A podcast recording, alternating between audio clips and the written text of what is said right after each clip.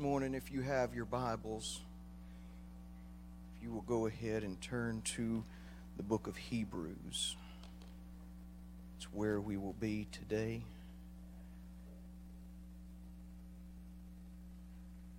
It's, it's always interesting whenever the Lord gives you a word to speak. And then in the middle of that, he drops a bombshell on you that had nothing to do, you thought, with what you were going to speak about. And he just drops it right in the middle of your spirit. I, I, I literally, it, it's rare that it happens this way, but I was typing my notes, and we'll get to this part later on in the message. But whenever God showed me the, the crux of this message and tied it to Brother Bruce's message from last week, I literally I just had to stop typing because I started crying and I started speaking in tongues and it just the the presence of God was just so so strong in the room. God is speaking to us if we will listen. We had a message this morning that Brother Chris preached, an excellent message in Sunday school on idolatry. And if you weren't here, you need to go back and listen to it because it applies to all of us. And it was, it was tremendous.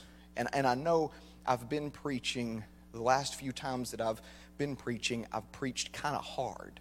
And that's not normally my mode of operation. I'm not normally a, a hard preacher. And, and thankfully, the Lord gave me this message this morning. This one's not quite as hard as some of my other ones have been, but I told Brother Chris, he was talking on idolatry and, you know, and, and, on reverencing the Lord and making sure that God is first. And I told him, I said, God, you know, I, I just had in my spirit, I don't really think it was God. I really think it was my flesh. But I told him, I said, you know how whenever you're talking to somebody, and you've got something else to say, and you open your mouth to speak, and they turn away from you and walk off. You're like, I was, I was still talking. I told him, I said, I almost felt like that saying that at the end of first service. Like God spoke to us in first service, and he still got his mouth open, so don't leave. Because second service, God's going to keep speaking. And, and the point that I'm making here is if there is any service that you have missed, since the beginning of the year. If you haven't been here because you've been sick or you've been out of town or whatever, go back on the Facebook page and watch it because God is speaking to us and you do not want to miss what the Lord is saying. So this morning I have come with what I feel is a word from the Lord. Two words, actually confirm faith. And with that, God has given me a mandate to confirm your faith, to confirm my faith, and to explain just what that means and why it's so very powerful that God would give this word to us right now. So we're going to hit this in three parts. First, we're going to look at faith itself, what it is and what it means, and we'll spend the majority of our time there. Then we'll look at the word confirm and what it means and what it is, and then we'll put it together in a way that is incredibly awesome. I, I was sitting at my desk at work whenever Brother Bruce texted me and he told me, you know, he was he had he had tested positive for type A flu. He still had symptoms. Chances were I was going to have to preach second service Sunday, and for me to go ahead and be prepared. He was like, "Do you have anything?" Nope. Like, nope. I have like no sermon notes, nothing that normally whenever I, I, hear sermons and I'm listening to sermons, a lot of times it will spark some other thought in my spirit, and I'll go and write it down in the margin of my notebook, and nothing. Like there was nothing there. And so I just started praying, sitting right there at my desk at work. I started praying, God, you're going to have to give me something because right now I got nothing. And the last time we did this, I was only about 10 to 12 hours away from preaching whenever I got the notification I was going to have to speak and I had nothing. So this time it was several days before. It's like, if you could go ahead and give me a word now, that would be great instead of me panicking until Saturday. And God gave me two words confirm faith. And that was it. It's like, that's great. What does it mean? God, confirm faith. Yes, sir. Ah. And so then I had to go and I had to start digging. So today we're going to dig together. So, first, we're going to look at faith itself. And we're going to take this study from a foundation up perspective so that nothing is lost and nothing is glossed over because even though a, a large portion of us have grown up in church and in Sunday school and we've heard about faith, that doesn't apply to everybody. And sometimes there are bits and pieces that maybe we have forgotten over the years. And so I'm going to hit every part of it just to make sure that we all have the same basis of knowledge for what God is going to build on top of this. And so, the most basic question to this message is what is faith? And the Word of God gives us the absolute best de- definition in the book of Hebrews, Hebrews chapter 11 and verse 1. Now, faith is what it is the substance of things hoped for the evidence of things not seen. It is substance and it is evidence. It is a noun, a person, place, thing, or idea. It's your part of speech, your English lesson for the day. It is a noun, but it can also be a verb because sometimes we have to faith it whenever we don't see it. And in this chapter of Paul's message to the Hebrew people, he begins with this statement and then from here, he begins to share examples to us of faith in action. But before we get to those examples, let's pause and take a moment to dig deeper into the essence of faith itself. Faith is substance and evidence, yet it's not something that we have to come up with ourselves. Thank the Lord. It's not something that originates inside of us or that we create. It is part of the nature of God that He put into us from the very moment of creation. We know this because Romans chapter 12 and verse 3 says, For I say, through the grace given unto me, to every man that is among you, not to think of himself more highly than he ought to think, but to think soberly according as God hath dealt to every man the measure of faith. Not to every saved person, not to every person who follows after him, but to every person the measure of faith. So the faith that we have is of God to every man and to every woman. In that verse, the Greek words that are translated to man mean every person and to all people. So we, each and every one of us, have the measure of faith given to us by God Himself. Before salvation, He gave you faith. Before forgiveness and mercy, He gave you faith. And what's more, He knows that He gave it to you and that He put it in you. And He expects me to have it and to use it. And we know this because we can look in Mark chapter 4 and verse 40. He's speaking to the disciples, and he said unto them, Why are you so fearful? How is it that ye have no faith? And then in Luke chapter 8, verse 25, and he said unto them, Where is your faith? And they being afraid wondered, saying one to another, What manner of man is this? For he commandeth even the winds and the water to obey him. Both of these scriptures are from the story where Jesus was asleep in the boat, and a storm came up, and the storm's rocking the boat, and the waves are crashing over the side of the boat, and the disciples run to him and they wake him up because he's asleep in the back of the boat. And they're like, Master, do you not care that we perish? He's like, Where's your faith? I gave it to you. You know, the analogy, because God was so bewildered by this, the analogy would be imagine you just got finished getting a small child ready for church or school or to go somewhere. You've gotten all their clothes on, their shoes are on, their, tie, their shoes are tied. You go and get your wallet, your keys, your phone, your purse, whatever. You open the door and you turn around to pick up the child. And when you do, they are down to their underwear. And you look at them bewildered. Where are your clothes? What did you do with them? I just put those on you. How, did you get out of them so fast? Well, That's how Jesus felt when the disciples woke him up in the middle of the storm. He's like, Where is your faith?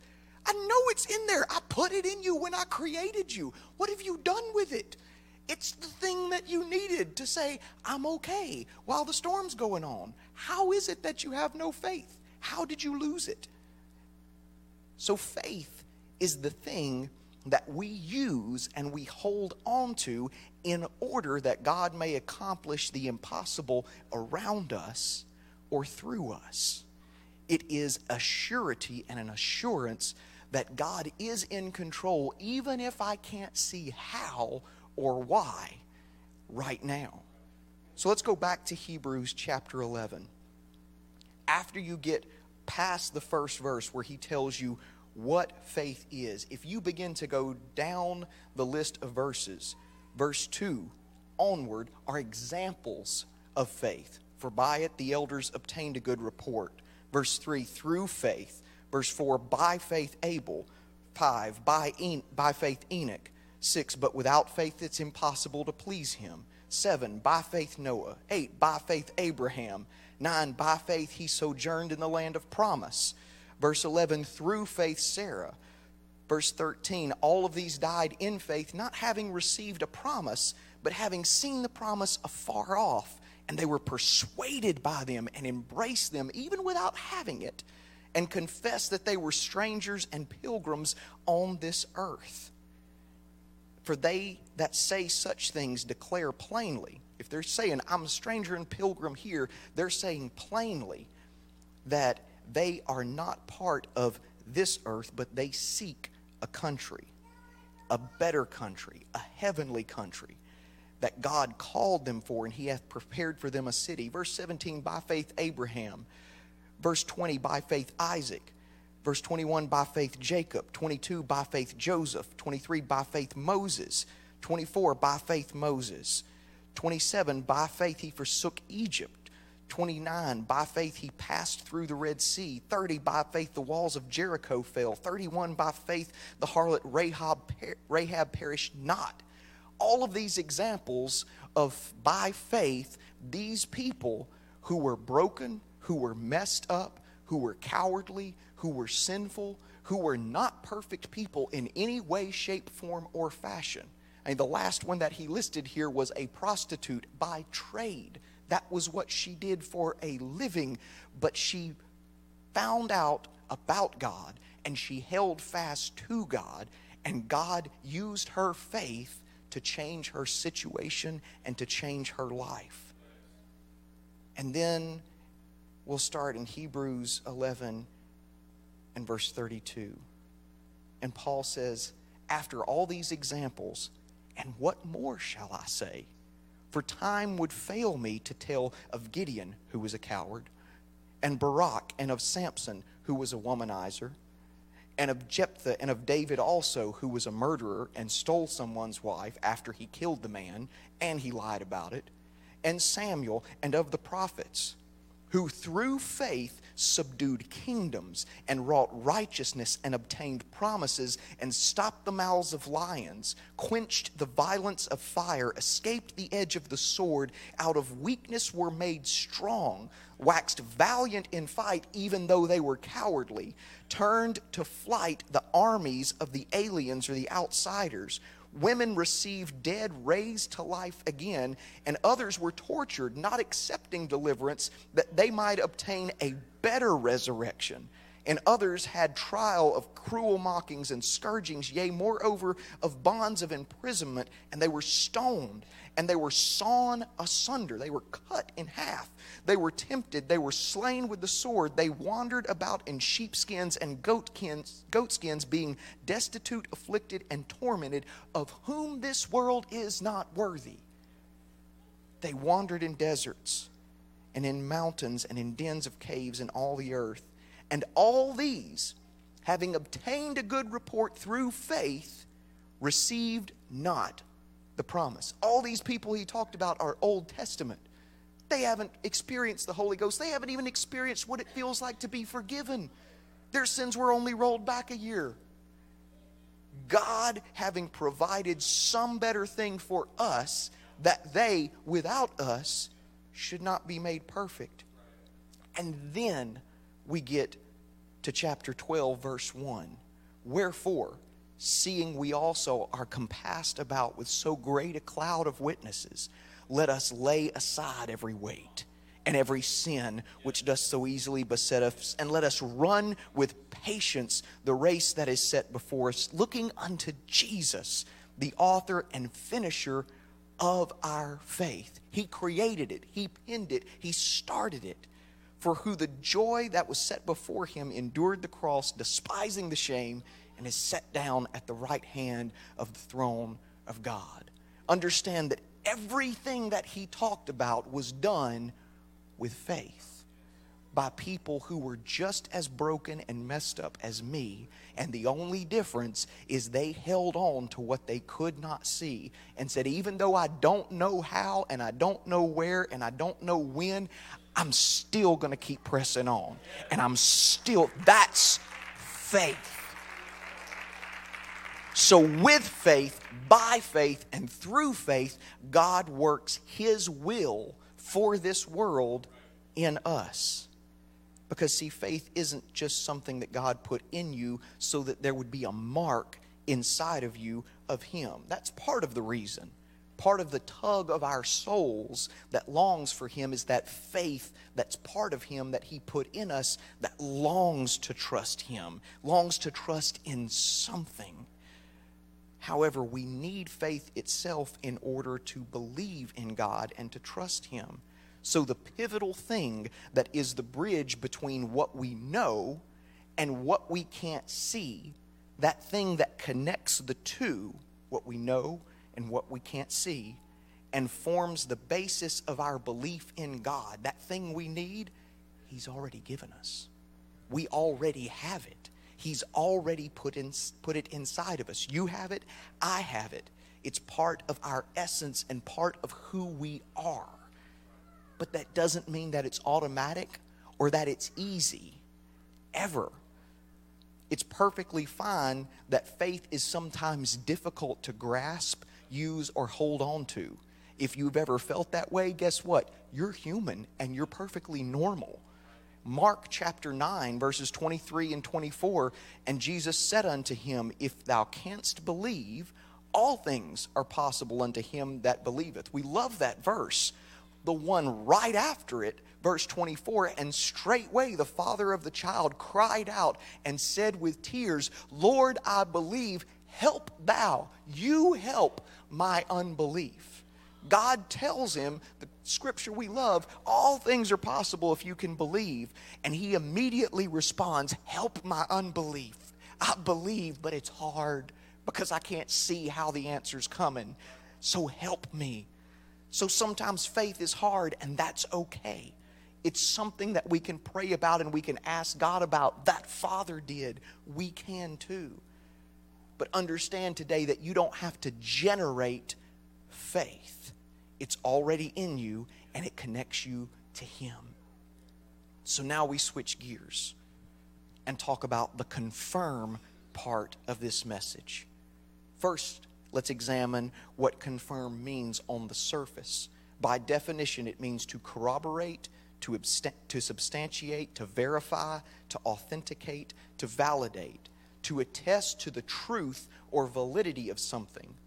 The word confirm applies implies the removal of doubts by an authoritative statement or an indisputable fact.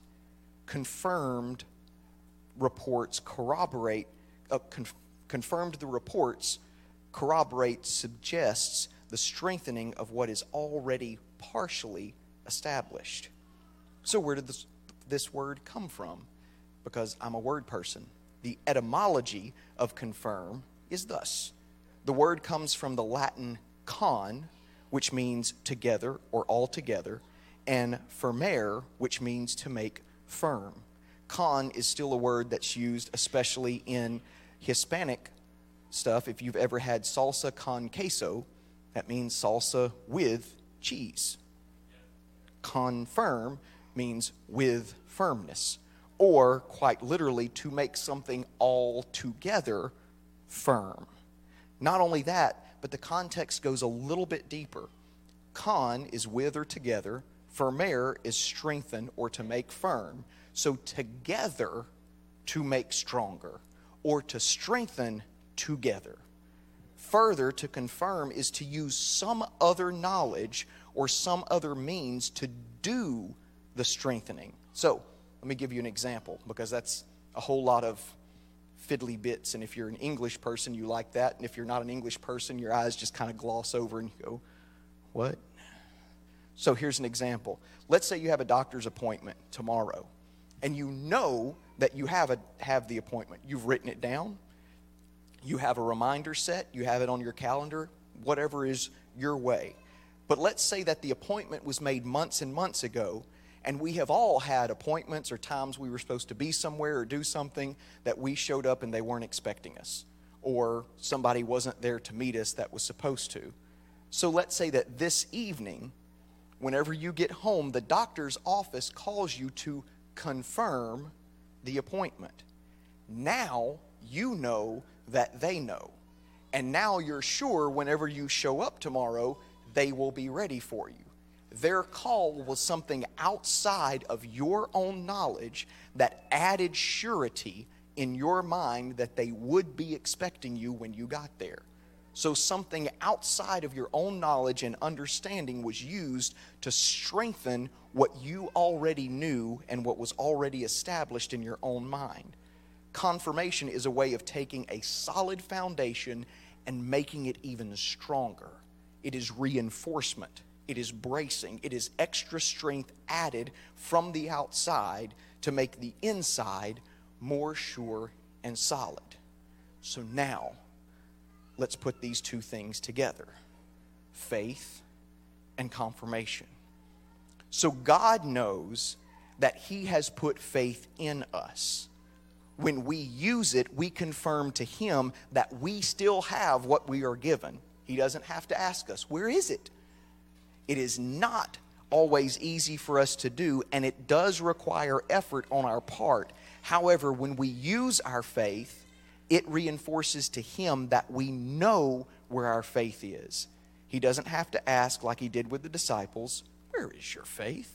we are showing Him that we have it by holding on to that substance and evidence of what we hope for but haven't yet seen. And when we hold on to our faith and we see or feel Him move, He confirms to us that He is moving upon our faith. The impossible becomes not just possible, but it becomes reality. The storms that should destroy us blow and blow and we're still here. The mountains that we once felt like we could never get over or past are now in our rearview mirror. His moving and His blessing, when we hold on to our faith, is His confirmation to us that He will never leave us nor forsake us. So it's a reciprocal ring. Faith is from God to me, it's a loop. It is a circle between us and Him as much as a wedding ring symbolizes the unending circle of giving and receiving within marriage between a man and a woman. Here's the awesome thing He is the bride, uh, He is the groom, and we are the bride. Faith is our wedding ring that He gave us. Faith is what He placed on our finger and said, You are mine at the point of creation, whenever He created man and He knew what His plan was going to be, He gave us faith as a, wedding ring and said, You're mine. And whenever you wear it, I know that you know that you're mine. I know where your faith is because I already placed it on your finger. He has given us a ring and pledged himself to us and put his mark of acceptance on our finger. This morning, He has sent me to speak to you that, and that He is confirming to you and to me that your faith is not in vain. You can make it through, and you will survive. He is standing with you, and He will not let you go by this word this morning, I speak to you the word of faith in this room. Healing is here. blessing is here, strength is here, deliverance is here, hope is here, peace is here, mercy is here, grace is here, forgiveness is here, salvation is here. Whatever you need in this place this morning, it is here. Thus saith the word of the Lord You are mine. That tug that you feel in your heart right now is my reminder to you that I am yours and you are mine. Not just that you are mine, but that I, God, belong to you. I have pledged myself to you. And your faith is something that you can hold on to and say, This is how I know that my God loves me. This is my faith this morning. If you would stand with me. The way we're going to end this service this morning